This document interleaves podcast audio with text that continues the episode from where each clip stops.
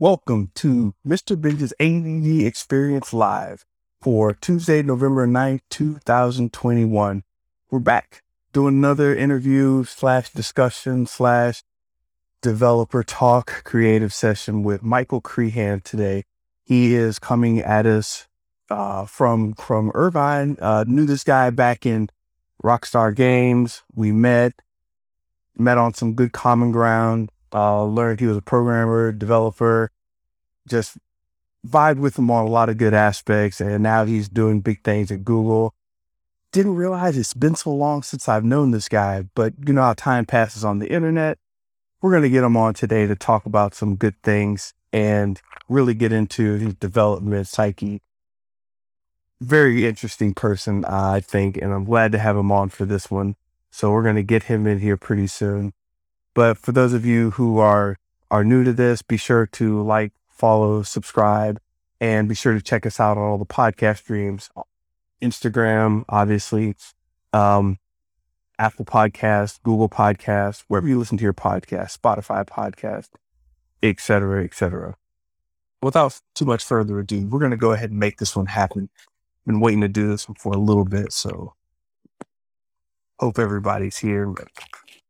What's up, Mike? How you doing? I'm great. How are you doing, Benja? Good, good. You know, I've um of all of all the people I've wanted to set up an interview with, yours, I think I've done the the most reshuffling of the questions in my head, how I want to approach this. I'm like, okay, get Mike on here. Let me see. We can go from the this point of view, the directing, the photography, so many little touch points, you know. This is gonna be fun. Know. so first off, just in in general, how are you? Uh, how how are you feeling? Um, how's everything going? Actually, uh, today I got my booster shot, and that stuff makes me hyper. So it's kind of like cocaine to me. Somehow, I'm in a good mood right now. I actually brought some beer just to make sure I'm not going too high. if that doesn't work, I got some peanut butter whiskey on standby. All right, just just to make sure we're we're good. But yeah, I think I think we'll be good. Yeah, no, I'm I'm great. Things are good. You know, uh, I don't know if you remember this, but when I was doing my podcast way back in the day when Raf and I first started doing hey, podcasts, yeah, the yeah, yeah. Pod, well, the the Payal podcast before that, um, we were just sitting around and talking noise, and Raf was like, "You record these," and we, me, Marcellus, Jeff, and uh, Raf were sitting around, and we're like, "All right, let's start recording them." We just started recording them, and I remember going through the process of figuring out how to you know, FTP audio files up to a server in a way that iTunes could read it and the RSS feeds were getting read correctly. It, I, I just remember thinking like, dude, no one's checking for this stuff. What's going on? And you didn't have the same kind of analytics we have now. And then I think you mentioned one time, it's like, hey, uh, what's up with your RSS feed? And I was like, I was like, oh, I thought, okay, cool. Somebody's checking. Okay.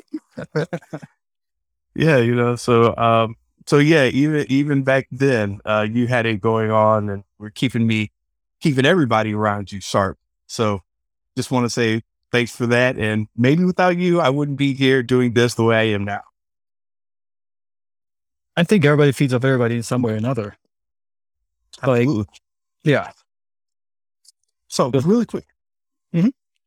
So really quickly, uh, give us a generic overview uh, high level origin story of who you are, uh, what you do, and quick bit on how you got here. I was born way too long ago back in Germany by accident. That's what my mom told me. And I started programming when I was eight. I also started playing with uh, Super 8 camera when I was around that age. And yeah, around in my teens, I knew I wanted to be, about to move to the US. Right after military service, I went straight into games in the opposite way you did, by the way. You can talk about that later. Like you were all prepared. I was not prepared at all. I just got it by accident. So I was just fooling around in Germany for a while and eventually got, um, well, I got to college in the US. I couldn't work because I didn't have a permit, but I got to at least uh, study and then get some jobs in uh, game companies. Ended up at Midway at some point and Rockstar. And after 20 years in games, I decided that's enough. and went to Google. And I've been there since. Today is actually my sixth year at Google. Congratulations. Thank you. Yeah, you're obviously a Googler. I I was I didn't know the term. I didn't know the internal term, so I was like uh Googleian, Googleite, uh, but uh, Googler makes perfect sense. Yeah. For the first year you're a Noogler, you get this hat right here when you graduate. And that's your Noogler hat. You're a Noogler for a year. If you have a dog, you're a Noogler. If you leave the company, you're a Zoogler. And there's Googlets. These are kids of Googlers. Yeah. And there's a bunch of this stuff. That uh that seems very appropriate for that company, just from what I know of them on the outside. They're pretty goofy on the inside, really. Like all our tools have like the most ridiculous names. Yeah. So real quick, let me jump back. When you said you uh you you so you were in the military like out of high school in Germany? Mm-hmm. Okay. And that lasted for how long? That was 10 months. 10 months. Okay. Like just mandatory service. Oh, mandatory. Okay. Back then, yeah. Right. Um it's it's funny. I was I've been talking to a lot of well, several military people who are in in the civilian field now, I guess. And there's a certain ethic that that a lot of them follow. And I think it's it's good and healthy, just that to at least have the experience of the military mindset of getting something done and getting in there. So I didn't know that about you, but that totally makes sense with your personality. I don't know if that, you know, that makes sense or not. It does. And it forms you definitely. And I'm glad I did it. I'm glad it was only 10 months and not, I mean, four years or something. So it's a good em- enough time to absorb uh, the environment, to absorb the discipline. Yeah. And it's very formative and helpful. Yeah, a lot of people wouldn't see it that way. So what's like what uh what's formative and helpful about it, do you think? couple of things. I mean, yeah, you learn how to just suck up bullshit. Because if a superior tells you something, I mean, you gotta shut the fuck up. You just take it and you just say, well, that's how it is, and I'll just deal with it. And in some cases, that's just the way you have to do it, even when you get a job later on. There's battles you can you can fight, and there's battles you just have to you just have to leave it as. Uh, also, you learn structure. I mean, you have to be up at a certain time. You have to clean your room every day. You have to clean the bathroom every day. You have to be at lunch at a certain time. You have these very uh, strict um, setups in your life that you just have to adhere to. And of course, you learn lots of things about uh, cleanliness, orderliness. You learn how to fold your your shirts in a certain way. Um, I see my wife is um she's listening right now and she's gonna disagree with me being like all neat and clean, but you do learn stuff about how to organize your clothes and it's just stuff like that. And repetitiveness, just lots of things that come up later in life. It just prepares you for it. Yeah. No, that sounds like you would um that sounds like it prepared you for getting into the uh, American workforce or the games workforce, at least. Um, just that necessary structure and get in and kind of do it mentality. But you say you weren't ready? I wasn't ready. No, you said you weren't like uh, as prepared to start working um, in uh, at least programming uh, programming career. But Oh, you mean um, how I apply for a job? oh yeah, I mean you said the great. opposite way. Um, sorry, I'm just trying to rem- um, remember what context because I did. Was it about the application for the game job?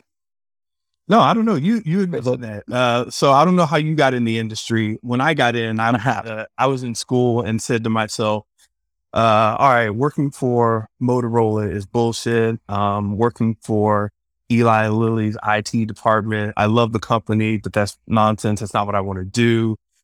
Et cetera, et cetera. And there were just all these companies, Lockheed Martin, Abbott, et cetera, but they just seemed boring. Um, and that's what kind of led me away from that. And video games got me into technology in the first place. So I said, you know what? Screw it. I'm taking the plunge. I'm just going to, I was working in the career development center at the time, actually, in both my undergrad and my grad work. I was working in the career development center. So getting to the point where I'm telling people, yes, you need to be very serious about your your career choices. And then they hear about me wanting to go into video games, which wasn't kind of a thing at the time, you know, just to have a career. It wasn't as big and there weren't schools like Full Sail or structured programs. So for me, it was kind of out there to do that. And yeah, I wanted to co- contrast that with maybe your experience, how you decided, hey, I'm going to get in here and do this. I'm going to find my my way into Midway. So how did that happen for you? Yeah, for me, it was the opposite, basically. Yeah, I started playing games when I was eight. I was one of the first pretty much in school to have a home computer and to play games. And shortly after I started writing code. Mm-hmm. And I started writing games at age 10. I mean, of course, they sucked, but I just wrote stuff. At some point, I had an Amiga. I wrote lots of Amiga stuff. And in my teens, it was pretty clear to me okay, this is what I do. I make video games. Okay. And so I never even went to school. I just graduated from high school, did my military service, and while even before I finished my military service, I already went to a company nearby, and I was like, "Yo, I want to work for you guys." Uh, the difference with how you did it is, I mean, by the way, if anybody hasn't listened to your interview with Diaz on the Out of Play podcast, they have to. Oh, this amazing episode two. Listen to it. But I mean, you described how you prepared for it by um, just uh, like researching every single company in detail and writing a customized cover letter and being very specific, targeting the company. I was a total dumbass. I just rolled over there with no preparation whatsoever, showed the demo didn't work. It just crashed right away. And I just said the dumbest things. Like, they were like, why do you want to make video games? I'm like, what else am I supposed to do? Stuff like that. You know, it made sense to me at that time, but of course, it was just a stupid thing to say. And they were clear, we're not hire, we're not going to hire this guy. But I had applied while I was still in the military service. I came back two months later. I'm like, hey, remember me? I was here two months ago and I said I want to work here. Can I work here now? And they're like, who the fuck are you? They forgot about me. That's why they gave me a job. They forgot they, about you completely. Yes. Yes. If they had remembered me, they would have never given me a job. but good thing is they forgot who I was and they were like, okay, I guess some random kid has just give him like peanuts. It paid me like 200 bucks in the first month. but yeah, and they didn't employ me. It just made like, it just made me a contractor. Okay. And they're like, yeah, just write code. And I, re- I wrote code and it was good. And that's how my career started. And once you get your foot in the door, it's, it's okay. But just getting in is the hard part. Yeah, yeah, totally. What, um, what did you start programming on when you were younger? If you remember. Um, at the company or as a kid? As a kid. As a kid. Uh, everything. I made text adventures. I made platform games on the Amiga, I had a friend, one of my closest friends was an artist. And so we were planning to make this racing game. And it was actually really cool. It ran at 50, uh, 50 frames per second, which was for Amiga pretty good. Yeah. It had like a dynamic streaming system. It was actually, from a code point of view, pretty awesome. But of course, being this little, you know, it's not most team, I never really finished it. I just wrote some stuff and never completed it. But yeah, I wrote a bunch of different things and were from a technical point of view, actually pretty cool. But so, I never finished anything. So was that a like? How did you get access to that computer? I remember when I was young, I started screwing around with, you know, figuring out all of the. I was the the kid who was trying to figure out all of the buttons on the VCR, figure out how to get rid of the flashing twelve o'clock. You know, uh, I'd go over to my friend's house and see the flashing twelve o'clock, and I'm like, hold on, give me a second. I'll go eat with you in a second, but I've got to fix your VCR because this is bugging me, kind of thing. And that became my, you know, thing, just kind of figuring out all these little buttons and stuff. And one day, my mother brought me a Commodore VIC 20. She saw at a at a garage sale. She was like, she was like, uh, to my dad, he was like, Earl, let's just give it to him, see what he does with it. He's gonna play around. Either he'll keep on playing around or whatever. And my dad was like, ah, he's got to plug it up to a TV. Now he's going to be using the TV. And we already have the game system. And, you know, my dad was like, yeah, whatever. He'll learn something. So it was the Commodore VIC 20. And I found out that you could actually program games on there. I was like, okay. And, and that changed everything. Um, so yeah, that was, that was my kind of entry. And, um, I see that you had a, similar something with the with the um, Amiga. So that comes up a lot in discussions, the the the Amiga system. So I'm glad we had that that little camaraderie there because uh, I I don't think I've ever spoken with you about that. Yeah, yeah, that was good times. Amiga was a great machine. It was and it was made for like coders, like people who just like write quick and dirty code. It had such good hardware. It was it was ahead of its time. My first computer was a ZX Spectrum. It's like this British computer. I don't think people in the US really know that well. And I know of it, but I yeah, I don't know it. yeah, it wasn't mine. My mom bought it for my dad as a present, but he was always busy. He never really did anything with it at all. And I'm like, what's that? I just started, you know, playing with it. And eventually I was just obsessed and I just spent pretty much all day, every day with it. Hmm. And yeah, I started writing code in BASIC and a year later I started writing code in assembly. And I just kept writing. My parents never told me to get away from it. So I just, you know, spent hours and hours and hours every day just writing code. And in a way, I mean, I kind of missed out on a lot of, you know, that childhood thing people do. Like I didn't spend as much time being out and about and playing soccer with my friends, but at the same time, I could, yeah, That that that childhood thing that people do. That's comedy. right. But maybe that's why now I'm so into sports and making up for all the things I didn't do back then. Yeah. Yeah, definitely. Um, and I do want to do want to touch on that at some point. Uh, it, it, it's funny. Um, now, were you, were, did you come from a? It, it- you mentioned. I don't want to gloss over this. You said you kind of started, and then a very short time later, you were doing assembly programming. Yeah. That sounds nuts to me. it's I was eight years old when I started basic. I was nine when I started assembly. And I think they are languages. And as a Yeah, kid, it's easy to pick up languages, Mhm. which is something I regret with my kids. I never managed to teach them other languages. I was trying to raise them bilingually, but it doesn't really, it's not easy. So I gave up on it. But it's so easy for kids to pick up languages. I think for me, I was just, I was the right age. And I just understood it eventually. Yeah. I uh, I didn't go that that I didn't go into assembly. I somehow I was introduced. No, I remember actually. Um, a friend of my brother's who was a programmer or who was into computers. He found uh he found out that I had a programmer. I, I had a programming language on my computer, my VIC twenty or whatever, and I was doing stuff on it. So when I got my next computer, he he came by and gave me a copy of C and Pascal.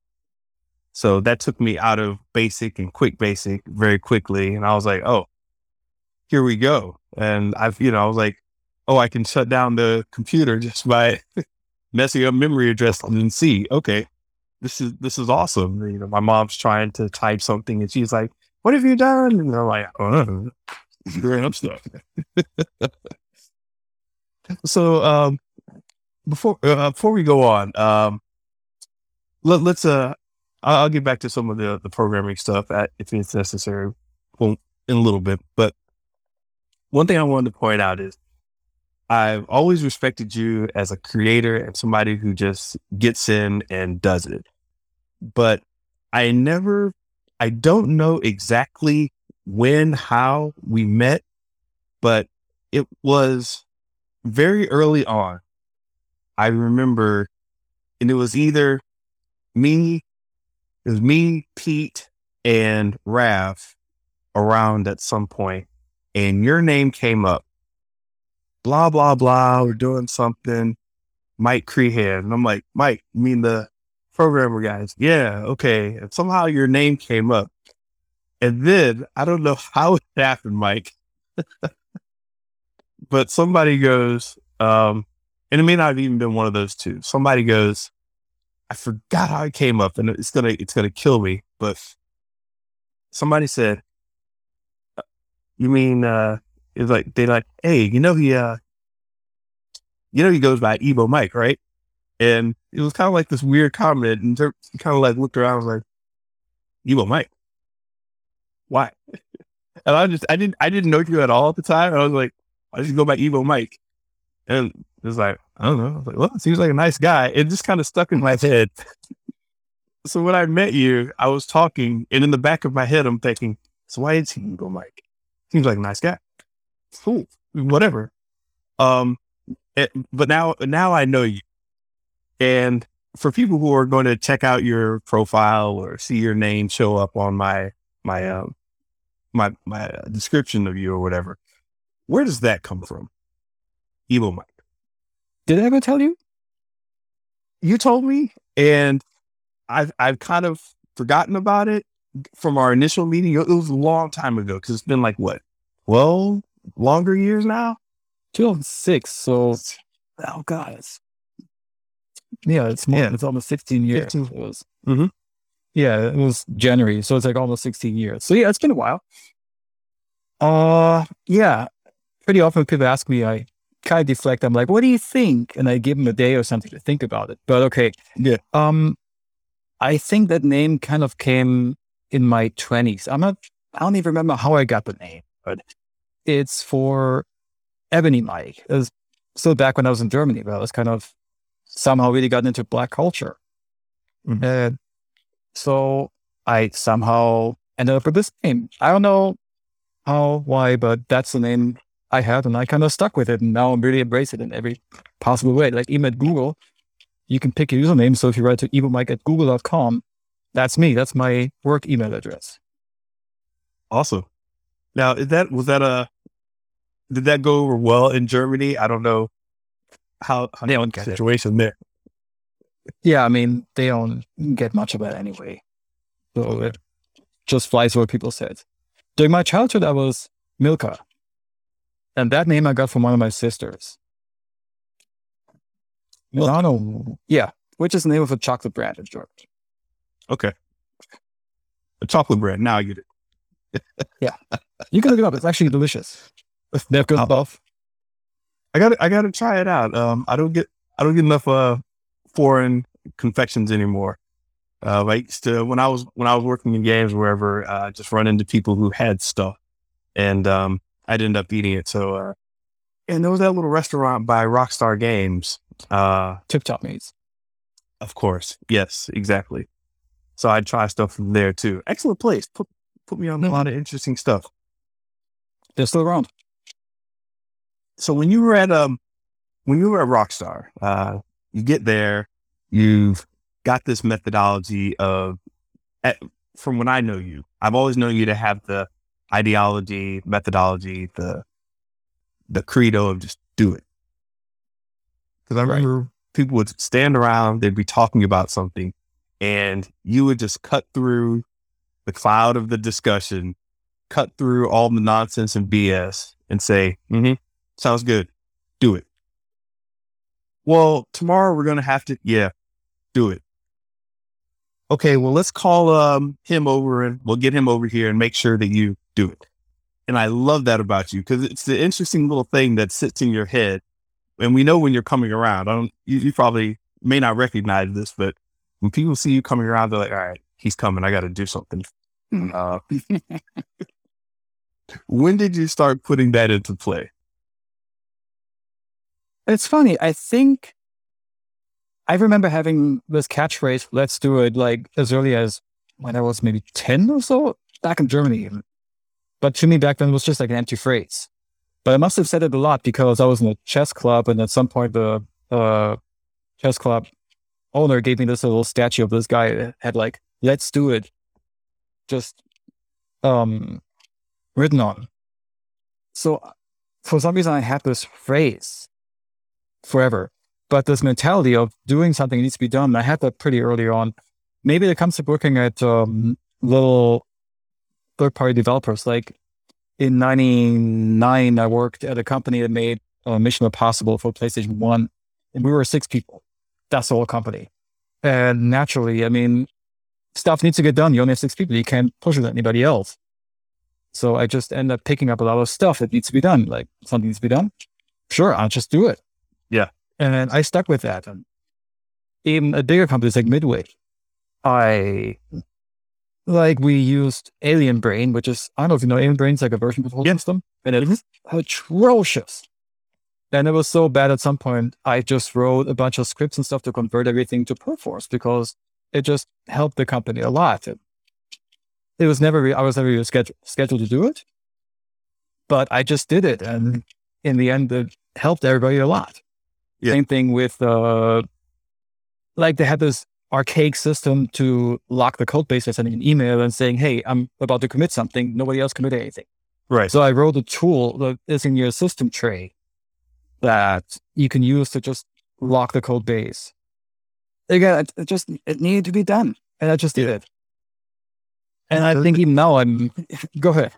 No, no, I, I, I totally like that. And I know for me, at least, that causes frustrations and, uh, I, not for you, but for a lot of other people, just coming in there and doing something can really throw a lot of people off. What, what do you think that's about? Um, I don't know. I feel maybe mental, my mentality is different from many others in that I feel like you know It is. yeah. Maybe it's a sense of um, stuff just needs to be done and justified means in a way. So it doesn't matter who does something, but it needs to be done. So let's do it. Yeah. I think we've, uh, I don't, I don't know what's happened.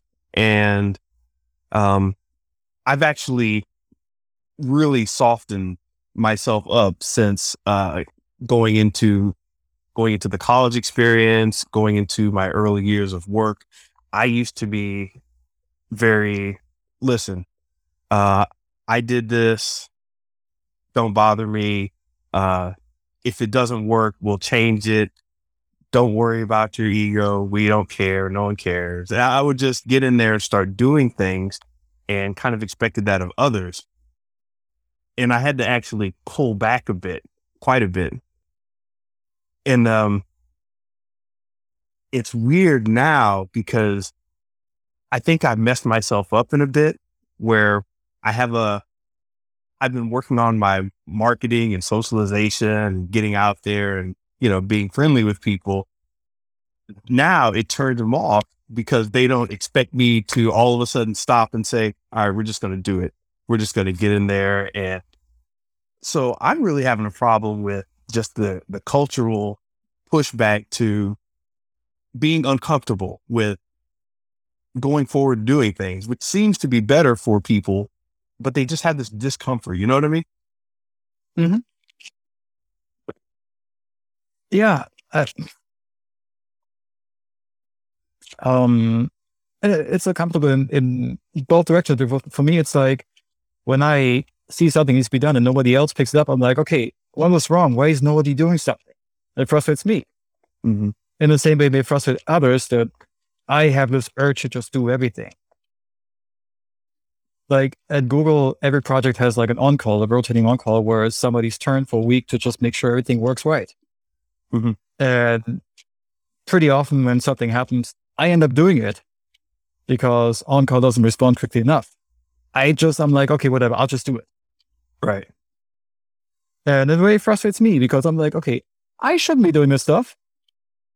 But in the end, I do it because it has to be done. Yeah.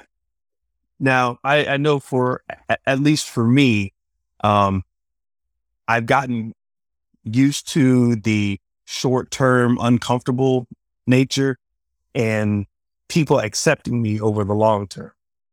So if I frustrate somebody for a week, it's okay because we're much closer, we're much further along, and we're much better off a month down the line, two months down the line.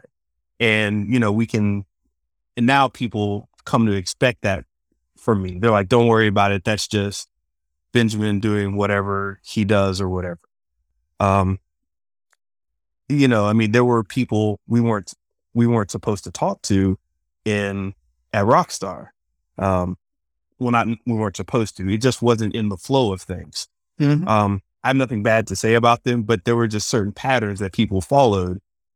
And when you broke those patterns, it was like, you know, people were like, oh, oh, he's breaking the pattern. Um, it, has that has that gotten easier for you? You have you gotten to a place of understanding with look, I'm just going to do this, and I want people to know that. Like, how how do you deal with that now? Your your your workflow. I think um, when you go against the flow, when you disrupt something, the way you expect people to just adjust, but they don't. And I guess for me, it's just um, changing my expectations. I'm just saying, well, it's just my flow is different, and people are not going to accept it, and that's just how it is. And I just keep like my thing, Go ahead. Yeah, a lot, a lot of people will actually actively push back on your flow, even if it's something that they that they want. You know what I mean? You ever get that? Mm, not so much. I wouldn't. I wouldn't say people actually push back against it. More like people just say, "Yeah, mm, weird, but whatever. You do. You do you." And they just do their thing. I do mine, and but I haven't gotten pushback in a way. Okay. Oh yeah, we we might need to amp up your assholery a little bit to uh, get that from foot. get that. Oh, pretty high already. uh, no, I, I, love it. I uh, I actually wore wore a shirt to work one day that said that, and I got told to take it off. So it's just just just asshole on my shirt. So I was like, all right. um, now aside from aside from programming, though, uh, you continue to create in in other ways, which was fascinating to me. Because um, I always like to see people that are doing things on different parallels. So you're also a photographer, uh, film direct, and a film director. Where did those two come into play? It's yeah, most of the things that define me now were kind of established really early on. I mean, I started programming when I was eight. I started playing with film cameras when I was eight, and photography kind of also came along the way. Like my dad took lots of pictures and he kind of showed me some things. So it's kind of, it's been with me the, the whole time. And it just stuck with me. Like maybe, for example, it was back before phones had cameras on them. I always had a camera in my pocket. I always carried a camera with me and I took pictures of stuff going on in the office. I was famous for that. I'm like, oh, here's the guy with the camera. And in retrospect now, I mean, I cherish my pictures because um, there are so many moments that would have almost been lost had enough of pictures to, you know, keep them around. Sometimes I just randomly look at old pictures and, and relive those moments. And I kind of forgot a lot about my childhood. And I'm kind of frustrated there's no pictures of what happened back then because I generally don't remember lots of things that happened back then. And at the same time, I think when I'm old and busted and just like drool and sit in a wheel, in a rocking chair or something, I'm gonna. I think what I'm gonna do, I'm just gonna put on the VR headset and just watch, just look at old pictures, twenty four seven. I just look at things from the past and relive them. Yeah, because really, pictures are what takes a moment that makes it um eternal. Yeah, I was on this. Yeah, go ahead. I, I was I uh, was fascinated by not just your not just your photography and uh, photo collection, but you actually had the the website going on where you could you could plow through all the photos you had created, and I was like, this dude is in there making stuff happen in a way that's just it. I, I I dug it because it actually reminds me now of like what I do with Google Photos. Mm-hmm, mm-hmm. Yeah, I switched to Google Photos now, but yeah, I wrote my own little photo management system to keep track of my pictures and the important things I tagged every single picture by hand. So I could just search for all pictures with that person or that location or that thing. And I've done it so many times. Like I was just, you know, somewhere talking to people and we had a random conversation about something that happened. I was like, hold on. I just took my phone. I just entered like um, name of this person, name of this person, name of this object, and brings up a picture. I'm like, oh yeah, here's a picture of that. And people love that. I'm like, oh, so cool. You got a picture. And it's, I mean, it's so awesome to be able to show something or relive something from the past And so it's really important to be able to just bring up pictures from very specific moments you're talking about. And yeah, I mean, I wrote this picture database back in 98. It was so, got the, tech, the technology behind it was like ridiculous. But it worked. Yeah. No, it did. I, I was terribly fascinated by it. Do you think that, uh, like now where we are in uh in time you talked about putting on the VR headset and you know just maybe flying through your own little metaverse of photos and whatever um yeah are, are you you're I, I would assume that you're kind of happy all of this is here and we have access to all of this how, how are you feeling about like the uh the technology and um yeah even like this metaverse discussion that's been going on how are you feeling about that I mean, technology in general, I embrace it. I love everything. I love that Google Photos is able to identify people, identify objects, and kind of make assumptions about where something is taken. So I can just make a query and it just tells me all the pictures. I mean, I've used it so many times and it's fantastic. Now, metaverse, I mean, okay, I have some choice words about Zuckerberg. So, a metaverse specifically, I don't know how I feel about that, but VR in general, I love.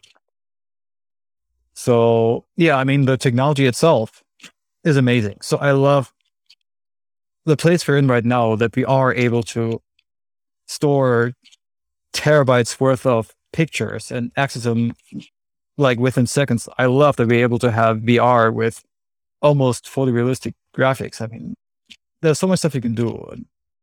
I'm digging it. Yeah. It's good stuff. No, it's act, it's pretty fascinating. And I speak speaking of like Google Photos, I actually tried a random query. Uh, I, I did I haven't like researched what it what it could do, what the parameters were, or anything like that. But I know that I'd been going to art galleries for for years, and I just had all these pictures of paintings that I I had taken, and I was on Google Photos one day. I was like, hmm, red paintings, and boom, you know, just a, a screen full of red paintings came up. And that's when my mind kind of exploded like, holy crap, here we are. Right, right. I mean, my own system I wrote, you have to you had to tag everything by hand. Mm-hmm. On one hand, it was good because you could it was reliable. Like even if you saw somebody's head from the like in a corner from the back, I tagged it and it worked. But at the same time, Google Photos can tag things you don't think about, like a color, like you said, or some random object somewhere. So and it saves you lots of time too. It just tags everything it can identify it. It's so convenient. So yeah, I, I love tech. I mean, tech saves you a lot of time, which is something really important to me and gives you all these possibilities, like looking for things, looking for a combination of things, like mm-hmm. find red paintings or red cars, and it's able to do that for you. Yeah, it, uh, it, it, it's getting to is there any point of it that starts to get out of control? I think people are starting to worry about these AI systems, uh, the the the tagging, the the pre pre-cognitive kind of thoughts where it's like, oh, you must want to buy this because whatever algorithm we're running uh, says you should be buying this and so forth. Does any of that concern you? Yes and no. I mean, I don't share this vision that AI is going to go out of control and just become sentient. Because no, AI does what you tell it to. If you AI is you train the system to recognize or classify certain things. Mm-hmm. Like you give it a list of dogs and it gives you dogs. You give it a, you know, you tell it to go to war, it goes to war, but it doesn't really do things on its own by and large. Of course, you can use AI to, you know, extrapolate data that's kind of yeah. If you're unscrupulous, yeah, you can do some bad things. You can kind of go pretty deep into somebody's privacy. I mean, for example, there's a company that um, harvests data. They go through all the public profiles on Facebook, take the names and mm-hmm. take the pictures and create a database of faces and names and sell that. Yeah. So if your Facebook profile has your real name and your picture, then you are in the database. And it could be conceivably used to identify you in any random picture. So there's that. And that's that's nice. So right. Now, I mean, the unscrupulous types are there, and that is that is one area of concern. Always, just you know, um, the unscrupulous people. But then there's this idea that technology starts to get to a place where it's more, uh, it's a bit out of control. Like we start just doing stuff, and we don't have the proper uh, social or structural systems in place to stop us in time before something bad goes wrong, if that makes any sense. Where we just start, hey, let's put this AI system out there. Let's put this face recognition thing out there. Let's put, you know, we start putting all these tools out there and somehow we start to end up in a, in a bad place. I think a silly, silly example, not silly, but uh, one example was when Microsoft created their AI Twitter. Mm-hmm. yeah, yeah, yeah, yeah. But uh, yeah, I mean, I learn from people, and people are trash, so it's mm-hmm. trash. Right. But that's ultimately my concern. I'm not worried about tech. I'm worried about people. Right. Like tech by itself, not that big of an issue, but people, they do bad things. People using tech to bad bad bad things is worse because tech makes bad people more efficient and effective. Right. Yeah, I'm actually on I'm actually on your, your side with that. I kind of like I agree with uh the the Zuckerberg slash Facebook credo of move fast and break things. You know, you get in there, you try to figure stuff out. And what's funny is when I heard that being parroted back on the news and in a lot of the media, where they were saying break things, they took that to mean, well, don't just put out like the the the idea of of that I thought was always to put stuff out. If something goes wrong, like a you know, wheel falls off your car or whatever, you stop, you fix it, and go on. And then the windshield cracks, you fix that and keep going. That's what I was thinking about when, you know, move fast and break things. You know, it's like, oh, you're going to figure out the problems along the way. But what's funny is what I heard from people who aren't into technology, who are um, just out there speaking about it, it makes it sound like move fast and you know, destroy whatever's in your way, kind of break things. And I was like, oh, wow. Okay. There's this whole other line of thought out there that's not technology based, that's, um, you know, fomenting all these fears and uh, weird ideas about things. So I don't know if that means. Yeah. But there, there's a third interpretation or a third possibility, which is mm-hmm. break stuff by accident, which you're familiar with Google Buzz, right? Google Buzz hmm. was um, Google's first attempt at social media before Google Plus, and um, they kind of opted everybody in, and hmm. they automatically made everybody friends with people they contacted with. So, like uh. divorced, um, like women who divorced, yeah, automatically friends with like their ex husbands who were abusive, uh, and the yeah, pretty bad things happened. And actually, Google got a uh, pretty swift kick in the ass from, I think, the FTC, and they had to um, implement some, they were required to implement some privacy regulations that we now have to apply to every single thing we do. But yeah, there's the, you know, break things part, which doesn't necessarily mean like your software is broken. It means your procedures are broken, like your privacy protections are broken. Yeah. And that is a big concern when you know you actually cause harm, not because you intended to, just because you didn't think it through, because you moved fast and you broke something. And in this case, means yeah, you did something that actually caused somebody to, you know, be harassed by somebody or something like that. Yeah. So is that interpretation? Right. Which is equally bad. Yeah, I don't. Um, I think there needs to be, in general, more education out there about what about the processes of technology. I think a lot of people and a lot of uh, institutions just try to put forth this hey here's a computer it can do your taxes hey here's you know and it's not to a lot of people, it's not something that should be embraced and kind of understood. It's just this tool that sits over there. But I think a lot of the underlying processes and a lot of the the thought the thought structures, um, the ways of thinking about things that technology brings you, I think that's necessary for society. I'm pretty sure you agree with this also.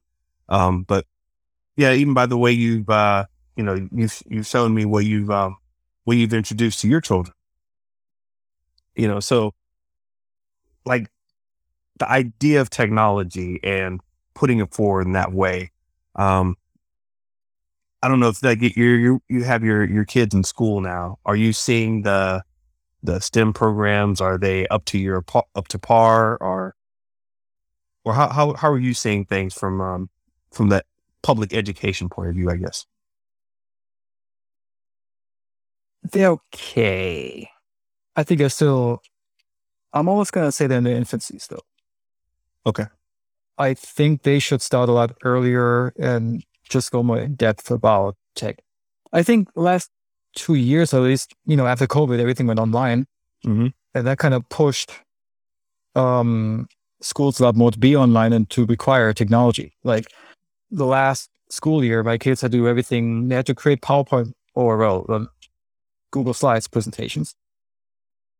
So it got them closer into into tech, but I think there's still a lot missing in public schools about how to handle online, how to handle, how to, you know, how to handle yourself online and what to watch out for.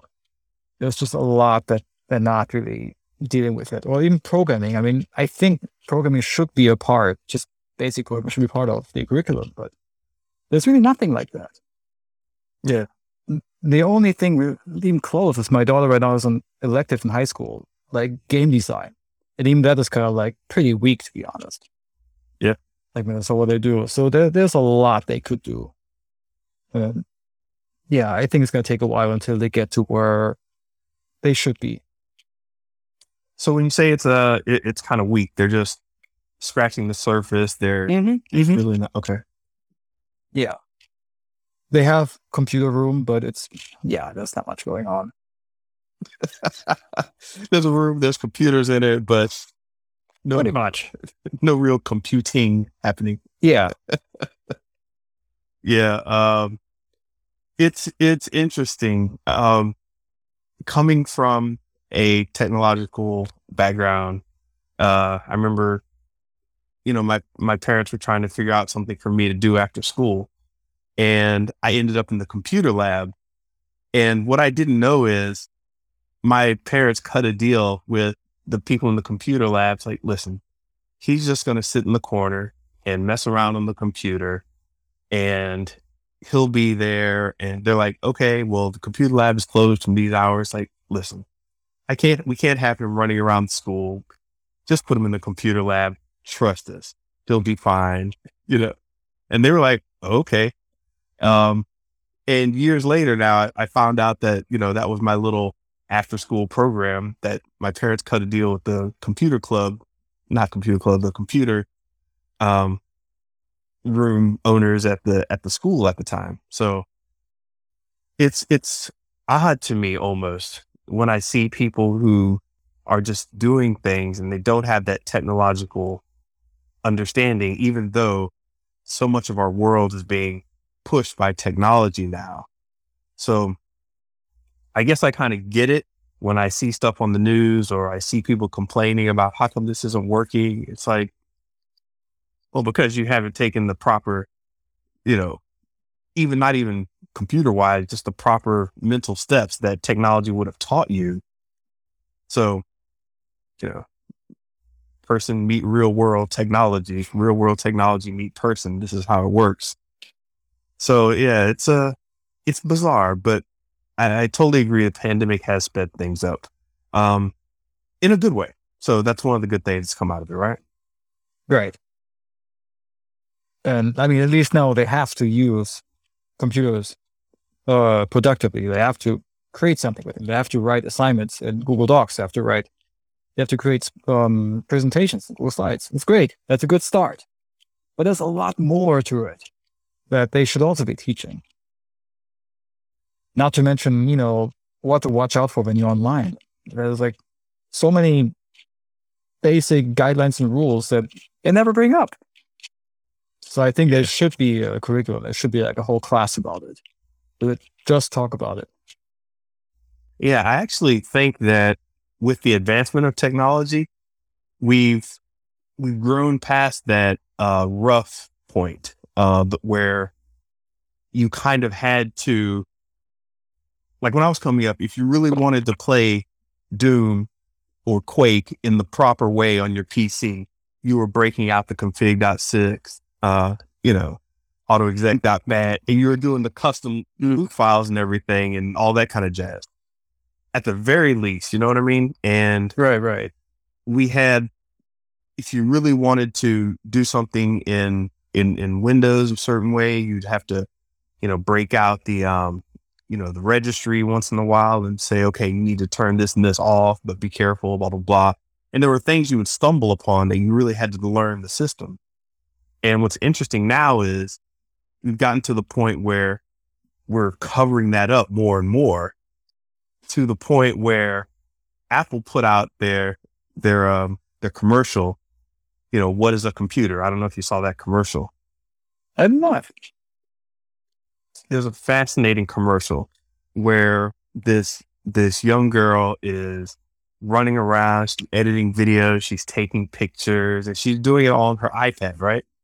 and she goes over to like a friend's house where her her friend's mother is kind of you know um, fixing up the house and uh, the little girl is kind of playing on her on her ipad while her friend mother's just fixing up the house and at one point the mother the friend's mother goes hey so uh so i see you got your new computer there uh, what, what are you what are you doing on it your new computer and the little kid total hipster kid uh, looks up or barely looks up. She's like, "What's a computer?" And it kind of blew my mind. I was like, "Oh my gosh, they they've glossed everything over so much that you don't even need to know this stuff." And now I wonder, I actually wonder if we're we're losing some of that edge. And like as you said, some of this, you know, STEM programs you're talking about, they're very surface level. So seeing that commercial, you got to watch that if you haven't seen it. I gotta check it out. Yeah. But yeah, things are getting more high level. I mean, back in the days, everybody, like if you had a PC, you had to configure your IRQs if you have new hardware. Mm-hmm. I don't remember those days. Yeah. You don't do that anymore. It's like so much of a low level stuff is just gone now. Um, which is okay. It's just, it's kind of like, you know, now everybody can, everybody writes stuff on the computer, but nobody knows how, how to write stuff with pen and paper anymore. Yeah. But I feel like you still need to know the basics. You got to know your basics. If you know all the layers on top, you got to know your basics. Because at some point you have to fall back to them. There's going to be a point when you have to go back to the lowest level and do something. If you don't know it, you're, you're screwed. So I, I feel like that's actually a common problem now. People just start on the top and they don't know what's underneath. Yeah. So once you scratch the surface, there's a big unknown that they don't understand. Yeah, I, I definitely agree there. And I was, uh, here's a good transition.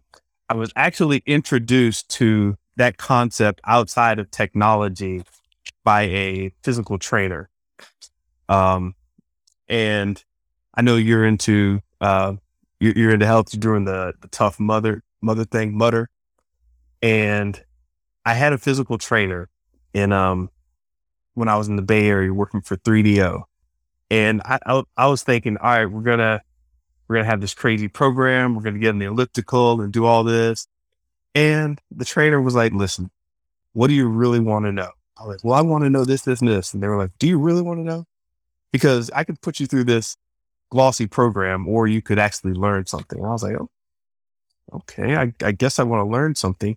And it was like the basics of, okay, these are, you know, th- this is your kind of muscle system. And, you, know, you do a proper push up, and I'm thinking, did I, am I paying a personal trainer to learn how to do push ups and why, you know, like, no, no, no. See, when your arms are closer together and this and that versus how you do it this way. And, you know, let's go for a little jog. What about the treadmills? And like, no, no, let's go, go for a quick jog in the front. I want to show you. And taking it back to the basics, just understanding how all that stuff builds up to what the advanced levels are talking about or what the current technology is doing. I kind of didn't see it until I ended up working with the physical trainer. You know what I mean? Right. So on the technology side, it all kind of made sense. But then I started looking at that with everything. I'm like, oh, so the your physical side, the you know creative side, uh, the art, the writing, anything else, you could take it back to the basics, and it's a really fundamental thing. Um, and I think that you got that pretty down and uh, or pre- pretty well understood across a lot of disciplines. So uh, that that's one thing I've definitely noted you for in my little notebook of all right, this guy knows something about getting back to the basics and just doing it. But as I said, you ran uh, the Tough Mudder. How did you? What made you decide to do that? Well, actually, could you explain it really quickly? First of all, what that is. So these kind of mud runs, there's a Spartan race, there's Tough Mud and others. They're basically races, um, different durations. Like Tough Mudder is usually 10 miles. And the terrain is often pretty tough. It goes uphill, downhill, those pretty crazy things. They you have obstacles. Obstacles could be you have to climb a 10 foot wall. It could be you have to carry a heavy rock. Tough Mudder the particular, lots of obstacles that just, you know, fuck with you. Like one is you have to jump into ice cold water and submerge yourself. One is you get shocked with like 10,000 volts. And one is you have to jump from 15 feet. I didn't know, I didn't know the part about getting shocked. I knew the other one. Well, that's the best part. That's always at the end. It's like you have, I'll show you some pictures. It's like you're looking at like tons of wires Mm-hmm. and half of them carry 10,000 volts and you have to run through them. And yeah, it, it saps the fuck out of you. It just stings for like a second, but that second was like, holy shit. Uh, Yeah. It's fun. And I don't know if you remember Rachel um, at Rockstar. I think she was after your time. She she tried to go through really slowly. She was careful. She just got zapped left. I just run through it, Man. which again is, uh, I think is formative in a way. It again is a whole do it part. It means okay, in front of you are wires that shock you and hurt you. You can go through them carefully, try to avoid them, but you can't because there's so many of them. Or you could just suck it up and just run through it. And that's my mentality. I'm like, okay, there's something in front of me and it sucks. It needs to be done. So do it. And we're back to do it. So these wires, I, I like the obstacle because again, it kind of reminds me if there's something you need to do, you may as well just get it over with. That hurts less than trying to drag it out and, you know, slowly go through it because you can't. It's gonna suck. It will hurt you. Do it, and then it's over. When did you first do those? Uh, the first one was a Spartan that was in 2012. I did it with John Diaz. Right. Um, yeah, and um, David Counts and Dan Archer. The first Spartan was 2013. That was um, you remember Raul, concept artist, No, I don't. and Hurtado and Adrian. We did that, and I've been doing them since. I've done 18 so far. I got a big one coming up in May in Philly. That one is going to be like 10 hours, and you do three laps, so it's going to be um 50 kilometers. It's going to be like 30 something miles. Yeah. Was this your first time doing anything like that? The 2012 one? Yes. Yeah, I've been running before that. I mean, again, in my youth, I was, I was like a fucking nerd. I didn't do much sports. I did box in my teens. Other than that, I didn't do anything. So I was, yeah, I, I think my sister-in-law kind of inspired me. She did marathons forever. Mhm. And she got us to run a 5K, and a 10K, a half marathon, and a full marathon. So I got into the whole running part. But at some point, I got bored of it. It feels running. It's just like, you know, it's just running. And I know. it gets boring after a while. And I don't know who got us into a Spartan. It may have been Hurtado, may have been Diaz, but somebody brought it up like, hey, let's just try it. And we did the Spartan in LA. It was a 5K. It was like, you know, three miles. We Mm-hmm. tried it. It was interesting. It was fun. So I just got a taste of it. And then we tried the Tough Mudder, which was 10 miles, and it was fun. And I got hooked. And I think one, I talked about, to about a buddy of mine, um, 20 something years ago. We were talking about uh, Jackass. Yep. And we're like, why are they doing that? Why are they like hurting themselves? And I mean, of course, to get paid, but why else? And we're like, maybe it's so if you're alive, you feel you're still here. And I think that's a big part for me. It's like, I feel alive. I, I feel free. I'm like jumping in mud, crawling through mud. And it, it's just, it's so different from your everyday life. It just feels good. You know, I I want to say uh, I, I I agree with you, but I, there's a little bit of uh, masochism in there that that that helps push us forward and toughen us up. Um, it- it's really the idea of hey, I'm going on a run. There's going to be a lot of people there. It's going to be this happy little run. And at some point, you say, you know what? Screw this. I need to carry a large, heavy boulder and run through electric wires and uh, you know climb walls, uh, crawl through the mud. There's a certain jump in your mind that says this this clearly isn't enough for me. I need to go further. Uh, and I, I love I love that. That I don't even know what to call that little breaking point, but um, R- Raf Raf doesn't call it this, but he always says it. He's just sitting around and suddenly he'll go, "This is bullshit." But I mean, it's masochism at the same time. Mhm. Working is masochism because you're just dealing with other shit.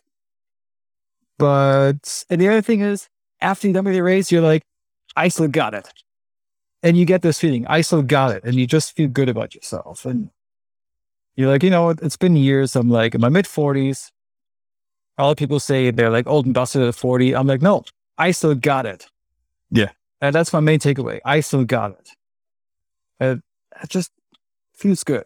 And it lasts. It's like a feeling that lasts for for a while. yeah i don't know what it is about that um that breakthrough kind of just jump in and uh do it kind of thing it's the maybe the exploratory nature of not just the outside world but yourself as well because i think you really come to an understanding of who you are and uh, a, cl- a clarity on your existence if that makes any sense Right. And and this I mean, favorite story is where I got the Spartan. It was my Hawaii Ultra Beast. That was the toughest I've done so far. It was 26 miles and 50 obstacles, like crazy hard. And after mile 15, I was done. I was like, okay, I can't do this anymore. I stopped running. I was walking. And something I couldn't walk anymore. I was just fucking lying on the ground. People walk past me like, "Are you okay?" I'm like, "Yeah, yeah, yeah. Okay, I'm just resting." Like, I walked a little bit. I like, I lay down. I'm like, "Okay, this is bullshit. I'm out." So I'm like, "Okay, next water station. I'm gonna just ask him to call me, uh, to call me right back to a starting line because I'm done. I can't. I can't walk anymore." So I walk to the next water station. I walk up to the person. I'm about to ask him, like, okay, yo, call me a cab. All of a sudden I hear like, hey, Michael. And it was like this person I met once. She's a friend of my sister-in-law. like she goes to her boot camp. We're in fucking Hawaii. I don't know anybody around here. yeah And she's like, how you doing? I'm like, I'm not good, dude. I'm, I'm out of here. I'm, I gotta quit because I, I can't do this anymore. She's like, you can't ah. quit. You always tell people to go. And it's, that was so weird. She's like, you can't quit. You always tell your sister she can, she, she needs to keep going. So you gotta keep going. I'm like, okay. And so I just walked with her. And now I was walking the entire time. Sometimes I was faster than her and I finished. Took me 13 hours. I finished. And that taught me like, okay, this is all in your head. Yeah. Like, and that really, that was one of the most formative things I had happen to me. And that just keeps me going. When I think I'm tired and I think, okay, I can't do this anymore, I, I keep going because I realize, no, this is all in your head. Definitely. Do you um do you know who uh David Goggins is? I do not. Right. He might be worth looking into. Um between uh David Goggins, uh David Blaine, uh certain other uh Gary Vaynerchuk, certain people who just push, right? Uh, um I've come to this understanding and I'm definitely not saying anybody should do anything that I do or or you do here, but you get to a certain point and the the alarm bells, the notifications in your body start telling you things. And there's some gray area where you're just getting a warning and you're actually in danger of something, if you know what I mean. So mm-hmm. at some point, you know, you get like a little a little warning that's like, hey, uh, we're we're the we're the hamstrings. We're gonna we're hurting. We're gonna send you some messages here. But you're not really in danger of really damaging yourself. You're just getting that early warning signal. And pushing through that and letting your your body know, your mind know, you know, all all your facilities are getting together to say, oh, okay, we're actually going there. We're actually going to do this. Well, let's turn off the warning system for a second and keep pushing through it because we've all made the decision, you know, the legs, the heart, cardiovascular system, mind, everybody gets together and says, oh, well, we're just doing this now. It's, we're not pulling off to the side of the road. We've got some person in Hawaii telling us to keep going. We got to do it. So, yeah, listening to those guys got me on another level and trying different things, figuring out, no, I can push through this. I'm probably only hitting 40% to 60% of what I'm really capable of. And until I get to the, the higher levels, I'm not really damaging myself. I'm just frustrating the system. I'm just pushing the system, stretching it out a little bit. So I think that makes sense to people like you and me. Um, right, right. Just that little extra bit of push. So, yeah, David Goggins, uh, you should definitely check him out. I think you might like him. I got to give a shout out to Brian. He's, I think he's on right now. He's my boxing coach. And he is basically like that. Like he, he's like, okay, 30 more seconds and you're done. 30 more seconds later, he's like, okay, another minute. I'm like, you motherfucker.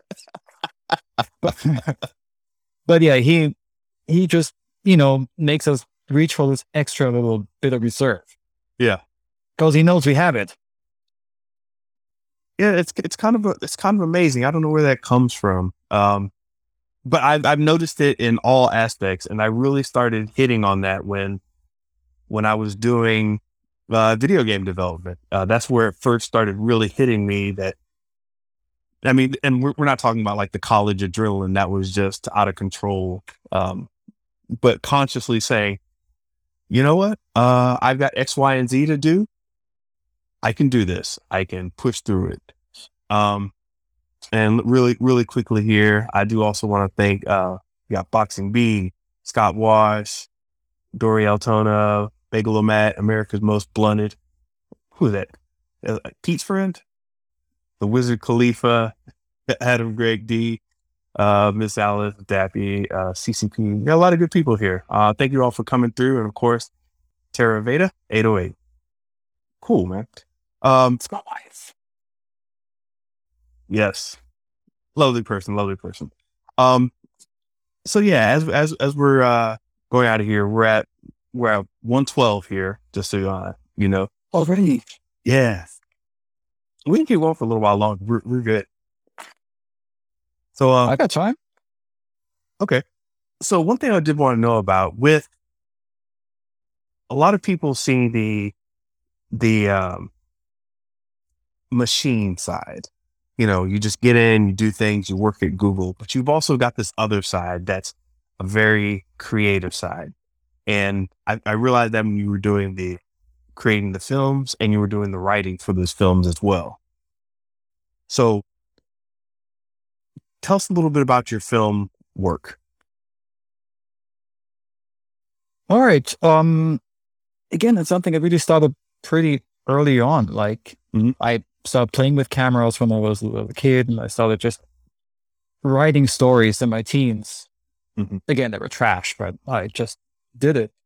And I've always wanted to make films. In, in I think in my twenties, with a good friend of mine, we did some little stuff with this home camera.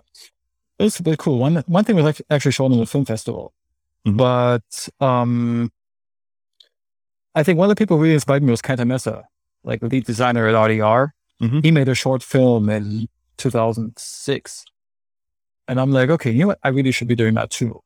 And then I made my first real short film in 2013 or so. I forgot. I think 13. And yeah, right now I'm about to wrap up number four, and I just finished the first draft of screenplay number, number five. Nice. And it's just, yeah, it's a great experience. And, you know, funny thing is, for the longest time, I thought, you know, my filmmaking is kind of my, it complements my programming, which is very technical. But I realized, you know, programming is also very creative. Of course, programming on one, on the one hand is just technical. You have a lot of really structured technical things. Mhm. You use rigid thinking. You have logical concepts, but there are also lots of creative things you have to do because in the end, in a film, you have scenes that are supposed to convey something. You, you're trying to convey like a mood or an action or something. And a good director does it really efficiently. Like you could have a character talk for like five minutes, explain how they feel, or you could just have like a certain facial expression and you could show some visuals in the background, certain color schemes, certain images. So a good director can efficiently convey a lot of stuff subconsciously. Now in programming, you have your functions, right? You have all these functions have a purpose. And there are so many different ways if you high level enough to do something that a function needs to do. Like a function could go through a thousand different objects and um, try to look at, scan here every single one of them and try to do something. Or you can use a much better algorithm or different way of doing it. It's much more efficient.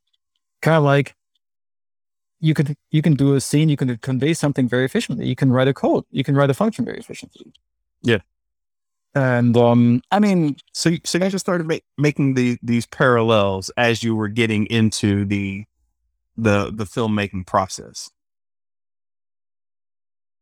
Yeah, I mean, it actually came to me pretty recently. Like filmmaking and programming, there are parallels in terms of how you have to approach it. You have to have ideas. Like in filmmaking, pretty often I'm just somewhere, just fucking around.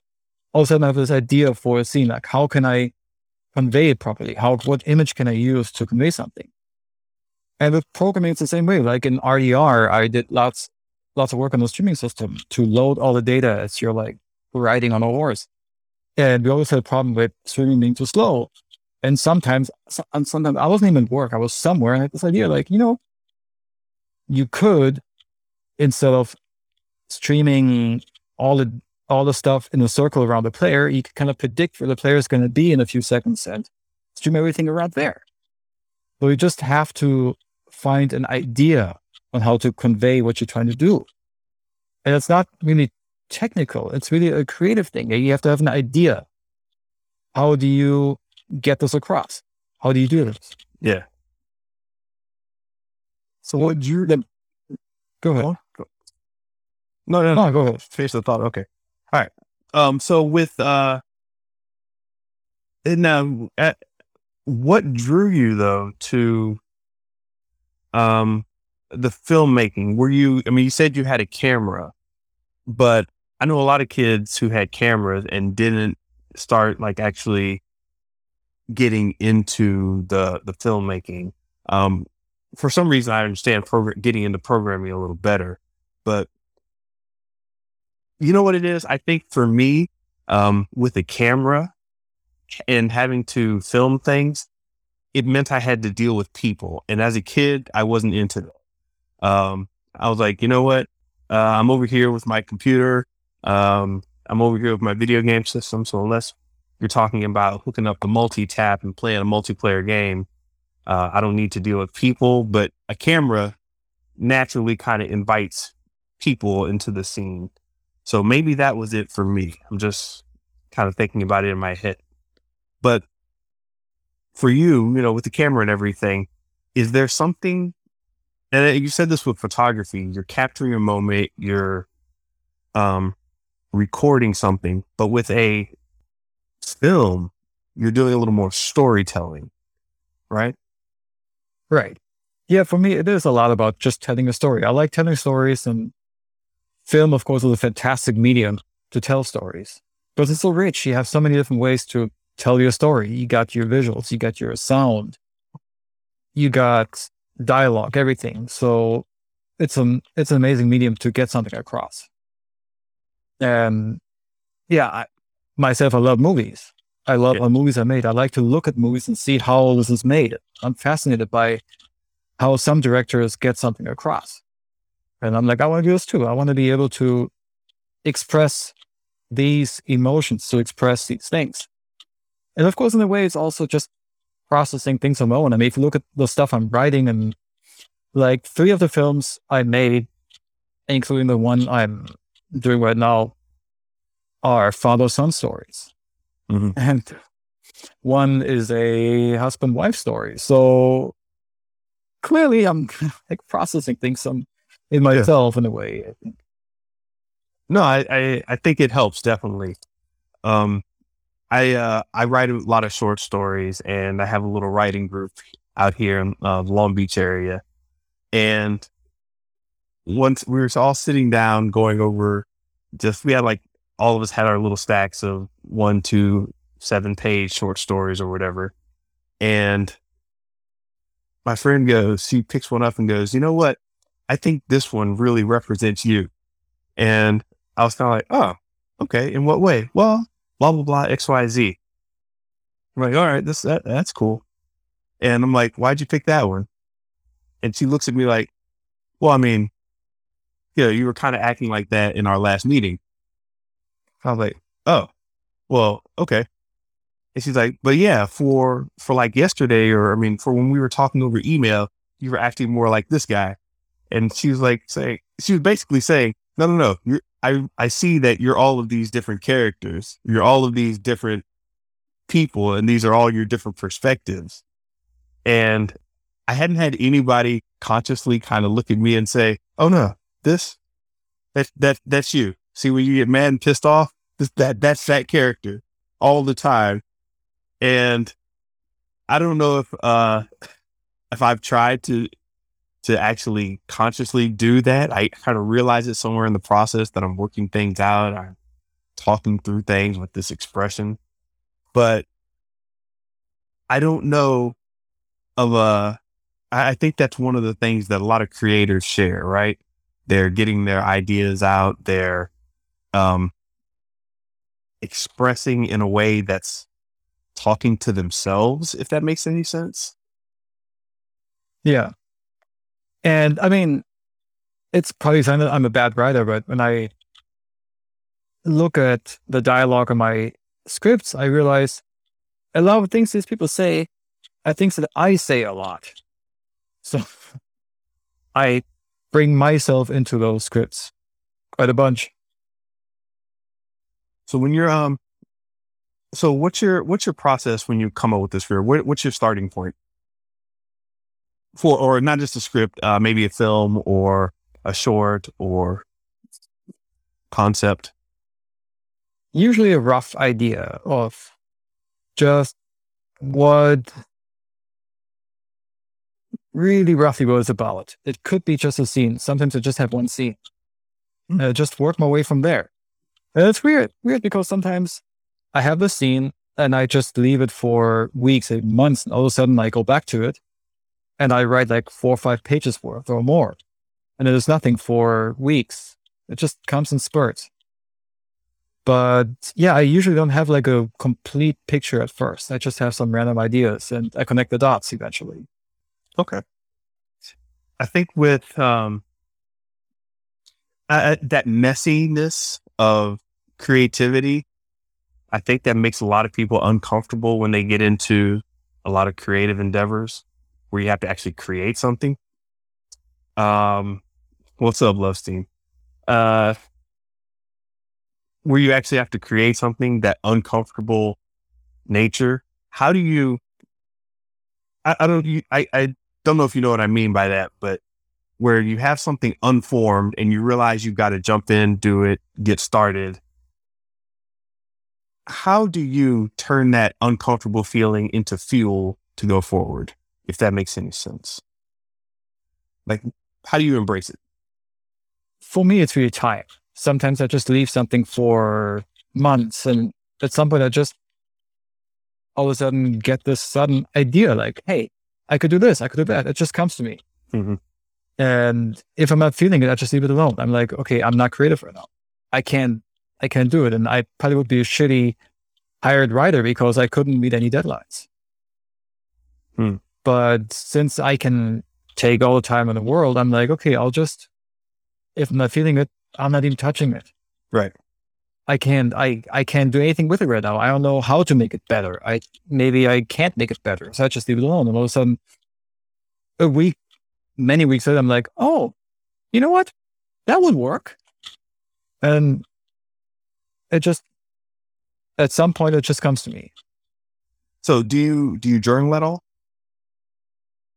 No, I should, but no. So I am, I know you photo journal. I, will put that yeah, yeah. separate category.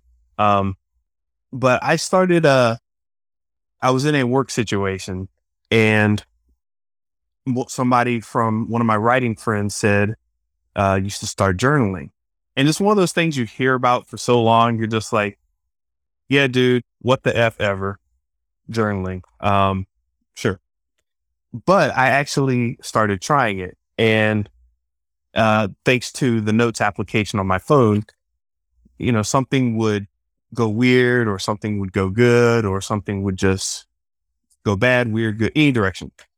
And if I had a moment, like I was standing in line or I was doing something, I say, you know what, I'm going to jot that thought down. I'm going to, okay, this guy did this and this and that. And over time, I started getting the realization of how to hold on to memories, feelings, thoughts, things that excited me about certain things. And I took that into my development. So later on, like when uh, developing table tennis and uh, stuff for Red Dead Redemption, I was in the habit of like picking out that one little feeling and that one little excerpt of life and saying, you know what? We could actually put this in the game. We could actually build something around this. So at that point, that journaling practice, it just made me narrow down and think about these little bits of of time, these little slices of life.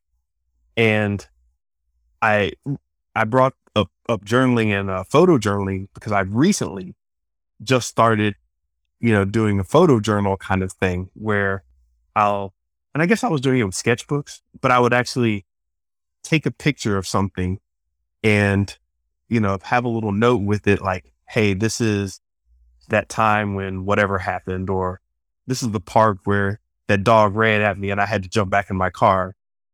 You know, and you just start remembering these little things and the photo journaling has actually taken me to another area of my creativity.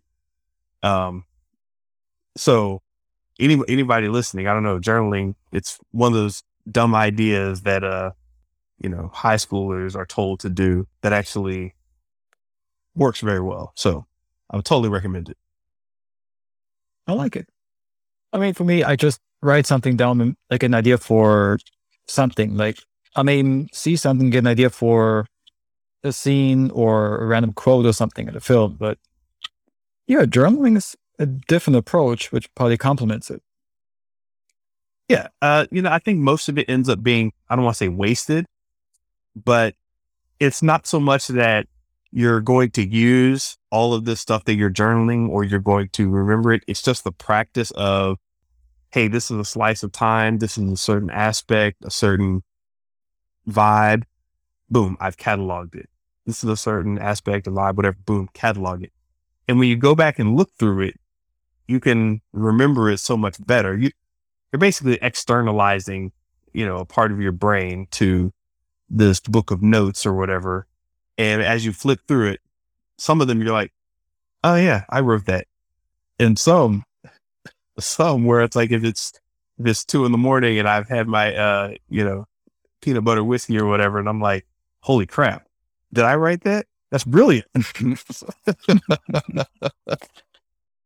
I don't know if you've ever had that kind of experience, uh, where you just the brilliance jumps at you from some weird situation.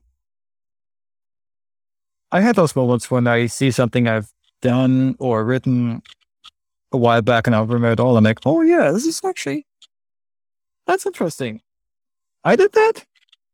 Yeah, yeah. That, that's so funny. I had those moments. I did that. I just happens sometimes. Yeah.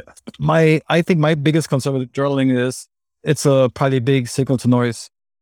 You know, your ratio, signal, signal to noise ratio is going to be uh, a little bit out of whack, depending on how much you write in your journals. But you may end up with a lot of stuff that you have to revisit and you only get a little bit out of it. Yes. You know, I think that little bit is what it's about, actually. Yeah. It- you know, and I, I didn't get that until, and I don't have a good analogy for. it. I'm sitting here trying to think of analogy of like, well, you know, if you make a bunch of stars, you know, or painting a bunch of dots on a canvas or something, and all of a sudden, you know, one of those dots is slightly off color or looks whatever, and everybody seems drawn to it. You're like, really, that one? Okay, hold on a second. I've got a star field here, and this is the important one, but I've got a whole canvas full of dots. I don't know. Um, but I think that waste, that exercise is kind of part of the process. And I don't know how to properly clarify that now, but, um, you know, I've, uh, I've done little Instagram lives where I've shown my stack of sketchbooks and it's just massive amounts of stuff that I'll never use, never care about. And, you know, back to technology, I think that freedom of creating something that you're not necessarily going to use, that you're not necessarily going to, um, you know, act upon gives you a certain amount of freedom to just keep putting it out there. You know what I mean? I mean, we're talking about like, what do I love about tech these days? And yeah, one thing I love is that t- these days we can take as many pictures as we want. Back in the days, you had to pay for every single picture you took on your little film roll. Yeah. We had, you know, 36 pictures. So now we can create as much noise as we want. You can take as many pictures as we want and you can pick those few that are actually good.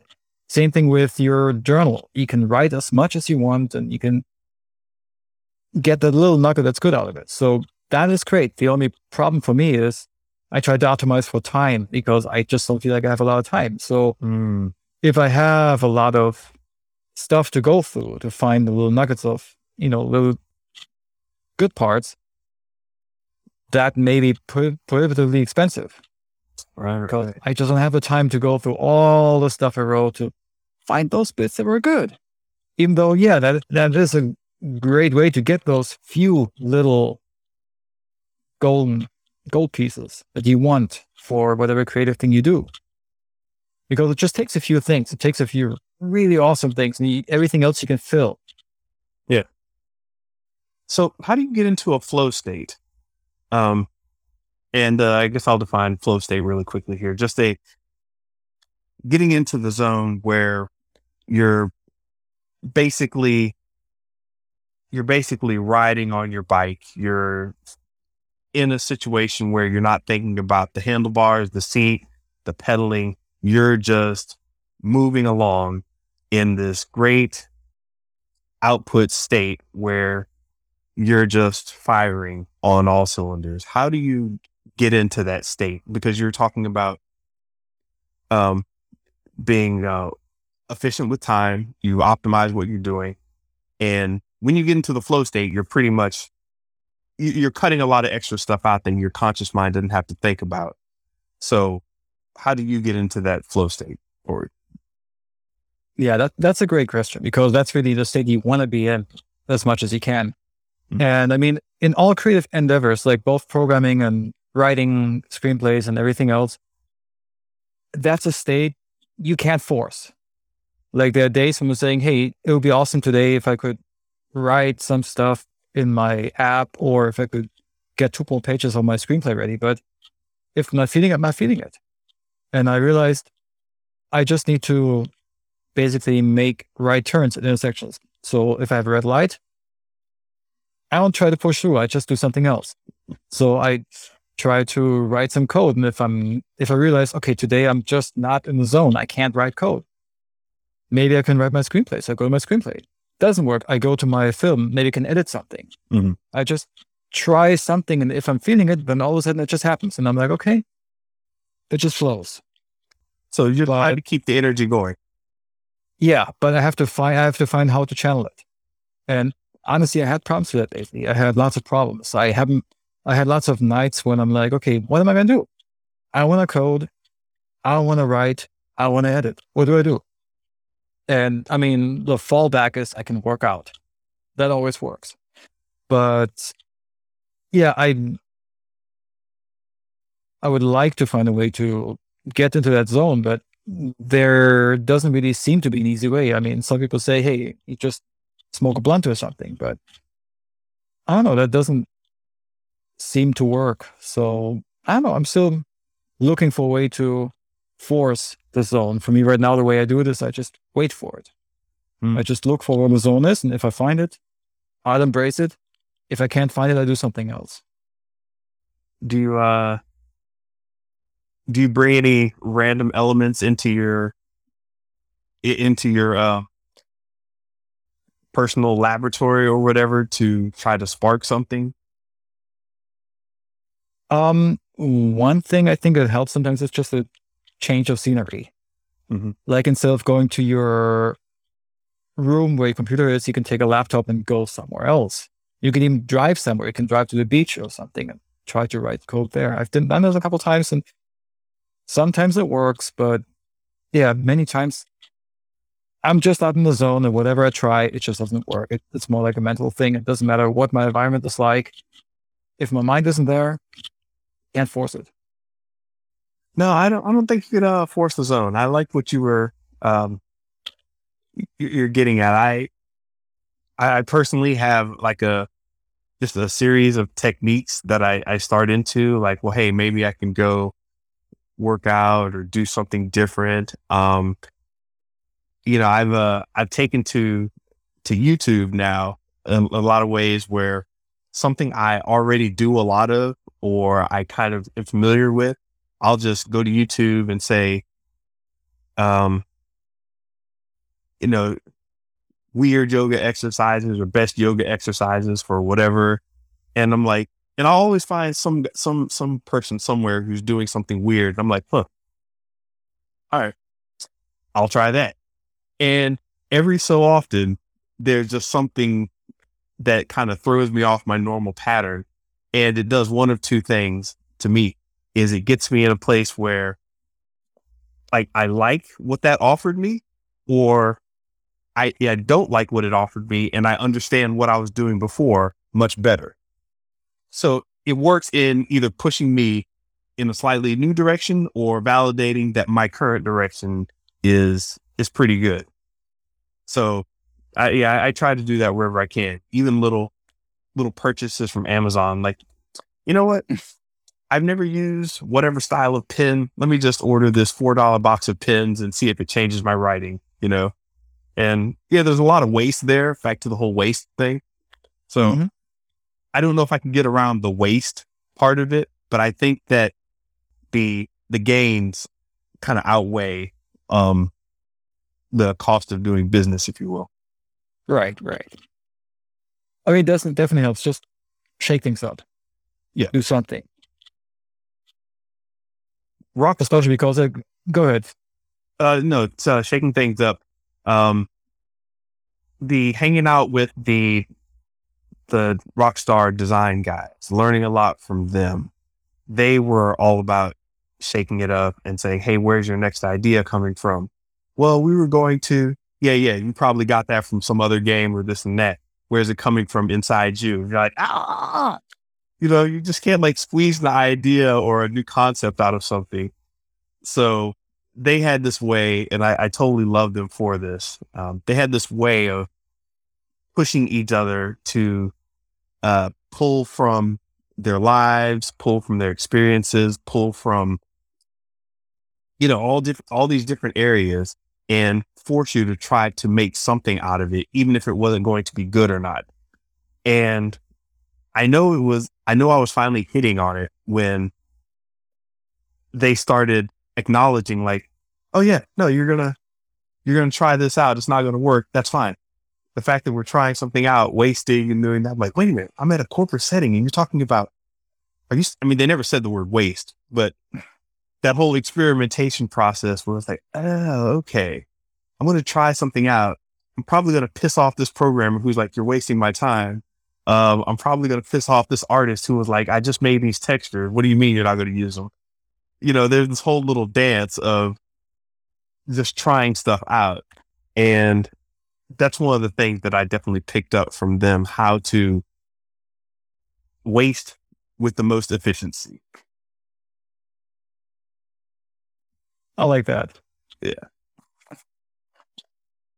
Yeah. For me, I mean, sometimes I try something. At the same time, sometimes I'm thinking like, okay, if I'm not not in the zone, I just don't even try. I'm like, okay, instead I should get some rest and hope that tomorrow the rest is gonna help me be in a more creative mood. Because pretty often I feel like I'm not creative because I don't get enough sleep. Mm. So there's that. If I if I say, okay, I'm just gonna force myself now to do something, I'm gonna just spend three, four hours just staring at the screen, and trying to write some code or trying to write a page of, of a screenplay, I mean, I mean, in effect, just wasting that time. And I'm tired again. Next day, I feel just, I feel as shitty as I did the same day, uh, the day before. Mm-hmm. So sometimes it feels like it's better to acknowledge, okay, today is not a, not a creative day. Today I do, some, I do something else and try again tomorrow. So you, uh, yeah. Do you get good sleep? Not enough. Mm. Yeah, I think well between five and seven hours. I think. So yeah, that's that's, that's pretty good. That's reasonable. Yeah, uh, I know. Uh, for me, um, when I really got my my sleep kind of under control, then I noticed a lot of the creativity opening up. So the creativity is kind of was paired along with good sleep, and then the the more robotic side where I would just come in. I'm like, all right, I have to plow through whatever of something. Um, then it's like I could, I could zone in, kind of forsake sleep for a couple weeks at a time, and then, but I had to get back into a normal rhythm. So right now, I'm trying to maintain like a a moderate 7.5 in most things that I do out of 10 where if I just keep maintaining that, um, then I don't have these crazy dips down into like, you know, the, the twos and the threes where, you know, I'm crashed for an entire week or whatever because I, I blew my system out or something. Um, so yeah, I've just been trying to maintain this consistency and I don't know, it gets kind of zen and weird, but I've been feeling a lot better about that. Maybe it's just the stage that I'm at, you know, consistency helps a lot, I think. Habits, consistency. And for sleep, do you remember Percival, physics programmer Robert? Yeah, Robert. Like, yeah, he did. He tried this um, sleep pattern where you sleep um, like a half hour every four hours. Mm-hmm. So it adds up to I don't know three hours a day or so. But you're supposedly because of how it's spaced out, it kind of you get lots of deep sleep. And he did it for a while and he said he was functional, but he lost all creativity. Exactly. Yeah. Um, I tried that actually, um, a method of that. I got it from uh, Thomas Edison, I think, was doing sleep experiments where he's trying to go through all these different permutations of uh, of, of uh, materials and ways of doing things for his uh, for his inventions And he had this whole little catnap kind of system that he was going in where, yeah, knock out for like a half hour, 35 minutes, wake up, do all this, send some letters out, talk to the engineers, go back to sleep. And he was doing that for a while. Um, but for like that really deep work, for me at least, I know that I need um good sleep. And I when I say good sleep, I mean periods of time where I just, you know, knock the fuck out and you know, I wake up, you know, eat a muffin, walk around the house, hmm, and then knock the fuck out again for another three hour nap. So I don't I don't know what that's about, and I think everybody's sleep is a little different. But yeah, I def- d- definitely depending on what I'm doing, I will change the mode of my sleep to match it. So yeah, that makes sense. So yeah, um, yeah, but consistency, you know, with, with sleep and everything else is really good. Um, with uh, with where we are right now, it's in fact, speaking of sleep and everything, the and I guess we can kind of uh finish up on this and, and um any other topic that you might want to jump onto before we close out, let me know. But one thing that's really been extremely subtle, but I guess not so subtle, is the role of social media in the way I think. Like I turn off all my notifications basically, and you know, I only check uh, Facebook and Instagram at certain times. Um, like people are like, "Oh man, how are you online all the time?" And it's like, look, I I kind of pile this stuff up. I batch process a lot of my social media, where it's like, um, I have intention about I'm going to go on Facebook or Instagram or whatever. I'm going to send these types of tweets, you know, just bang everything out then close the program, then go cook dinner. Then I come back and like start replying. So I have this process where I'm not constantly kind of getting those little micro elements taken out of my headspace.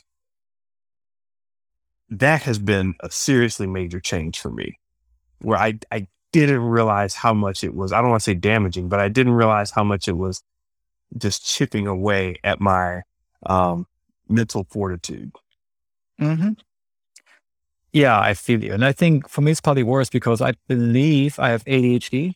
Mm-hmm. So my mind just like, yeah, goes off in random directions. If, if I'm like writing code or work and I have to wait for it to compile or something, I just switch to Facebook and all of a sudden I'm, I'm in Facebook world yeah. and I forget all about what's going on. I'm like, oh, oh yeah, I'm at work. I'm supposed to be working.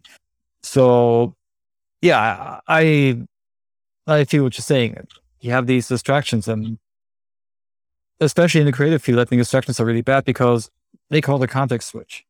Like you're in a zone and if something takes you out of the zone, it takes you a while to get back in. Yeah. Which is also where I love working from home because sometimes at work, people come to my desk and talk to me. I'm like, who the fuck are you? You ever heard of email? and it just takes me out of the zone. And being at home is nice because that doesn't happen. So it's yeah. A lot of people can't deal with that at home though because they're thinking, maybe I should go uh, you know, check on the dog. Maybe I should go outside and ask the neighbor if then there's too many home distractions. So um it's interesting hearing that, you know, you get more you get fewer distractions at home. Yeah, it, it works that way. I mean, especially now because the kids are in school. So most of the day they're just out of the house. And um, yeah, Julie just she knows that you know I'm working, mm-hmm. so she doesn't come in with random shit except if it's something good. Like if she does brings brings me something, but does something nice. And for myself, I just crank up the music and just zone out. And I mean, Google, you know, measures measures a lot of stuff. Like you have graphs of how many lines of code you write and stuff just for your own just, I don't know, they just like to have numbers of everything. And I can see this marked difference between before COVID and after COVID. My numbers just shot up everything. Like I was mm. measurably more productive. Yeah. And I feel like it's a lot because of the environment, because of fewer distractions. It's like not many people around me. I don't hear people talk. Nobody comes to my desk. And yeah, for me, I think that is very beneficial. So, uh, do you um, do you prefer the I don't know open floor plans? Uh, I know this doesn't work Oh, very well. fuck no. Okay. Yeah, and because that, because open floor plan means you have all these distractions. You have people around you, you have voices around you. Mhm. And the only nice thing is you don't feel confined. And at my most recent seat I had at work was like, you know, giant window seat. I could see the nature preserve in front of me. That was awesome. Yeah. But yeah, at the same time you hear people talk. So I always had to have headphones on. You had people come to your desk. And yeah, so for me, being at home is definitely better. Or having had an office would have been better too. Nice. Yeah, the uh, we just got something from Ross Ross Safari 2000. Um, do you think Google will stick with the work from home? Yeah, we have the option. We can request work from home 100%. So if you don't request it, starting mid January, you're supposed to come back to the office three days a week. But if you request it, you can move wherever the hell you want and work remotely. And it gets approved as long as, you know, your manager thinks it's okay, which depends on, like, if you work on hardware, for example, they probably say you have to be in the office. But Okay. in my case, my boss already said, um, if I wanted to work from home full time, I could request it and it would be granted. Yeah. And I will most likely do it, especially because the is 50 miles away from where I am. Yeah. Okay. Yeah. So where do you uh, if it, I don't I don't know if you can uh how much you can tell me. Well, what are you working on? Uh, I could say stuff. It's Uh, actually okay. not very exciting. It's not that exciting, especially. Be- go ahead. I was about to say um, you know, just maybe the department or general direction of what you're uh doing over there. It's roughly the support department. So we have all the tools for anything support related, like Okay. tools for customer support users. And it's actually pretty interesting. I thought, I mean, it sounds really fucking boring, but it's like Yeah, it does. we use machine learning. It does. but I, I came to it. We use machine learning to kind of like, you know, take, I want to go too much in detail, but machine, machine learning to, Mhm. you know, take stuff and figure out stuff from that and just automate lots of things. And it's really interesting problems. Yeah. Much more than I thought. So it's, it's cool. Does it have a different feel that you're working on something quote unquote real world instead of a virtual experience like with the game? Yeah, in many ways. I mean, it with games, you have something, you make it. At some point, it's done, and then there's a big news article, and you can go to a store, you can see the game you made, which is awesome. You can hold it in your hands. Um, with Google, it's like my previous project was something somebody asked me for, for. I'm like, hey, Google has that, and I showed them the website I'm working on at Google, which is also kind of tangible, just in a different way. And one different to difference to games is like it keeps on moving and developing. Like games, I mean, even if you think about DLC and stuff, still games have like one moment when the game ships and that's it. Yeah. And the projects at Google, by and large, they just continuously evolve, which is a different mindset, which also kind of takes away the whole pressure you have in games where it's all about the launch date. Like Right, right. uh, EA in Florida, uh, Tiburon, they had the big clock on the wall with a countdown, the number of seconds until Madden ships. I mean, Yeah. We don't have that shit. Yeah. So we just push a new a new build every day, and that's it. So every day we have a new a new launch, if you will.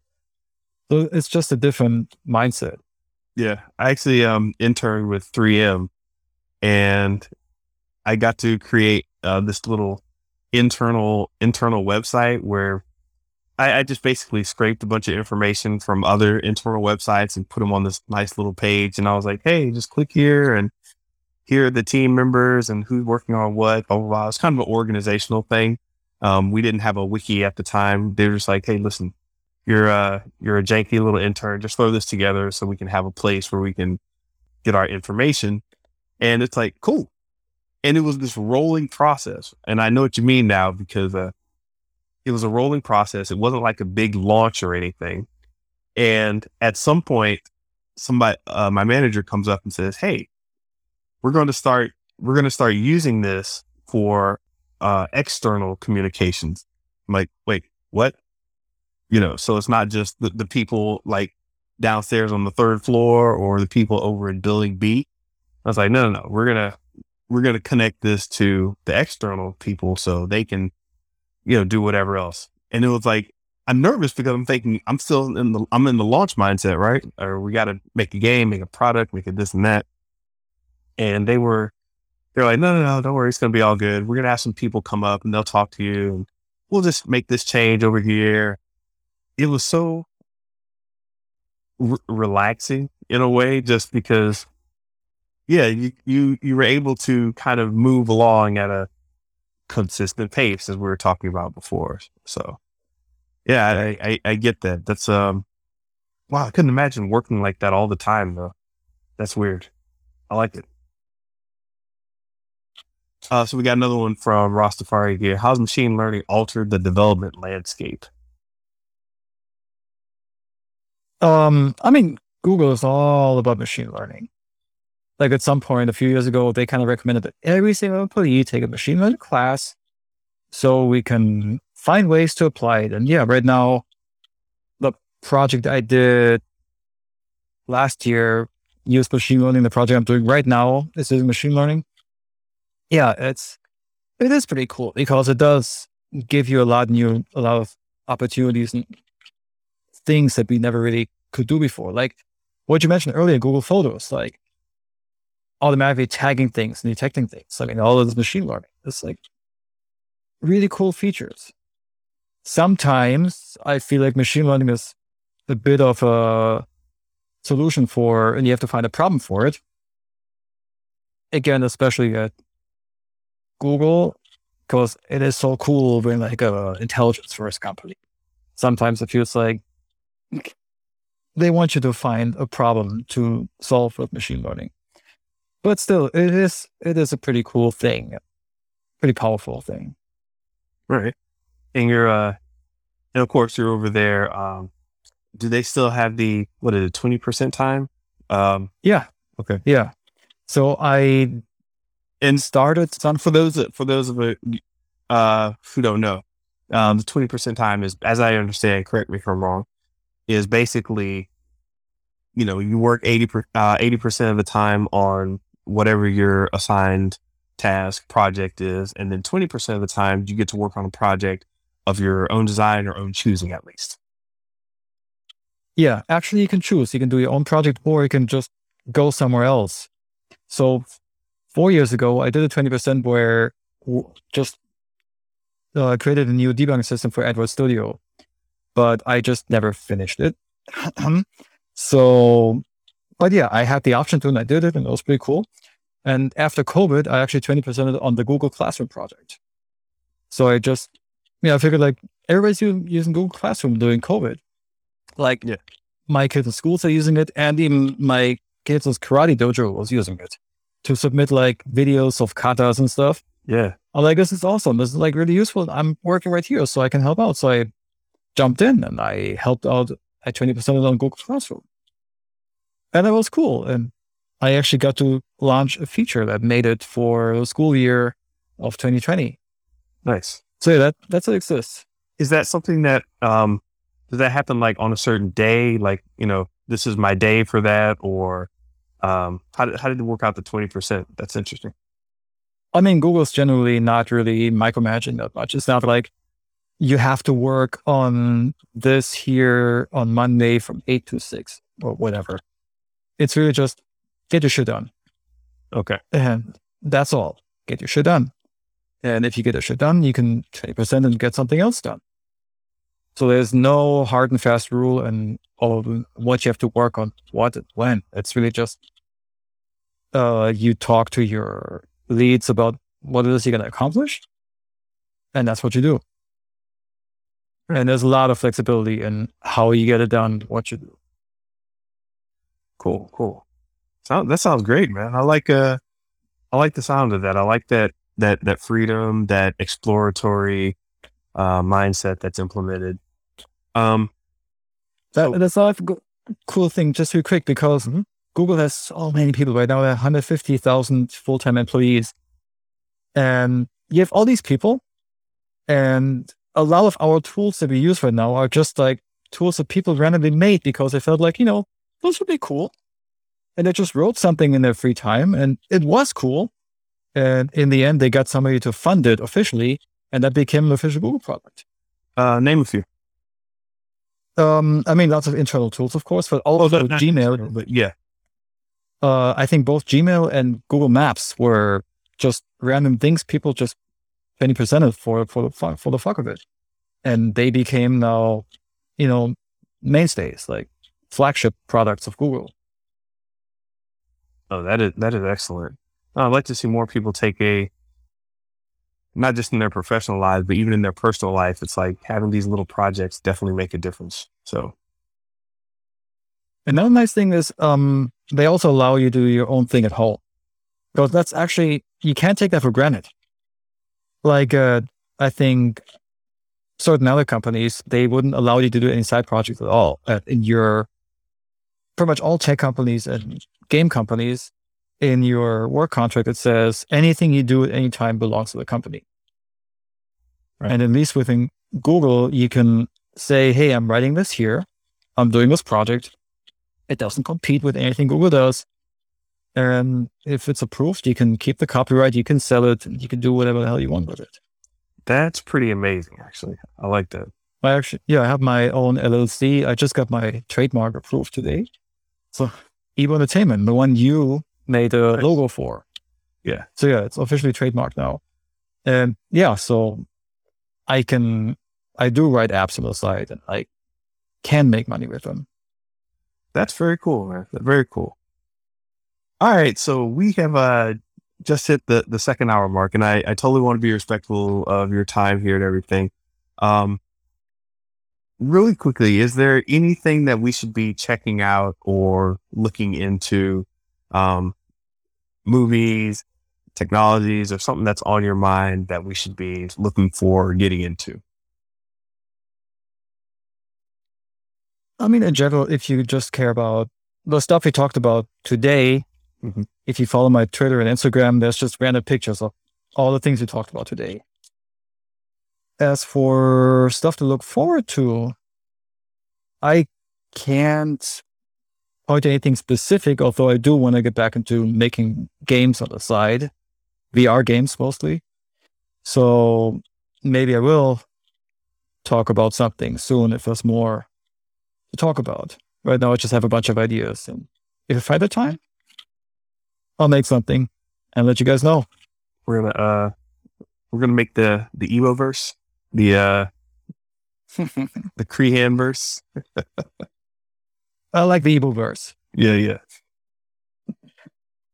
Well, very cool, man. Uh, I think this has been this has been good. I, I learned a lot about you here. Uh, came went across a lot of good subjects. I think you know definitely. Um, I'll definitely take away some of the flow elements of this. Um, and if I ever do a Tough Mudder, I'll be contacting you. Should you know um, how to shock myself into uh, pushing myself a little harder.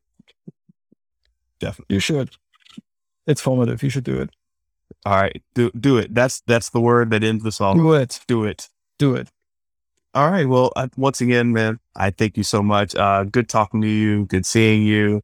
Um, congratulations on everything you're doing. I'm I'm proud of you. Glad to have known you. Glad to have known you. Glad to know you. Um, I really appreciate everything you're doing. Thank you. Likewise, you're you're inspiration. You're an inspiration. Okay, cool. And we'll have to do this again, definitely. So, yeah. um, so be aware after I run through the first run of people, um, I just, I'm going to probably contact you again, maybe see if you want to come on, talk about something specific now that we've done kind of the introductory one. So we can do a deep dive on some other topic. So if you ever have the, the, the vibe to talk about something, just make sure you let me know. All good. All right. Sounds good. All right. Thanks, Mike. Thank you. Ooh. Take care. Peace. Hey, thanks for joining me on this podcast. You all make everything I do possible, and I really do appreciate it. So even if you've got me on social, please visit MrBinja.com and see what's happening and how deep the rabbit hole goes. All right, I'll see you next time. Peace.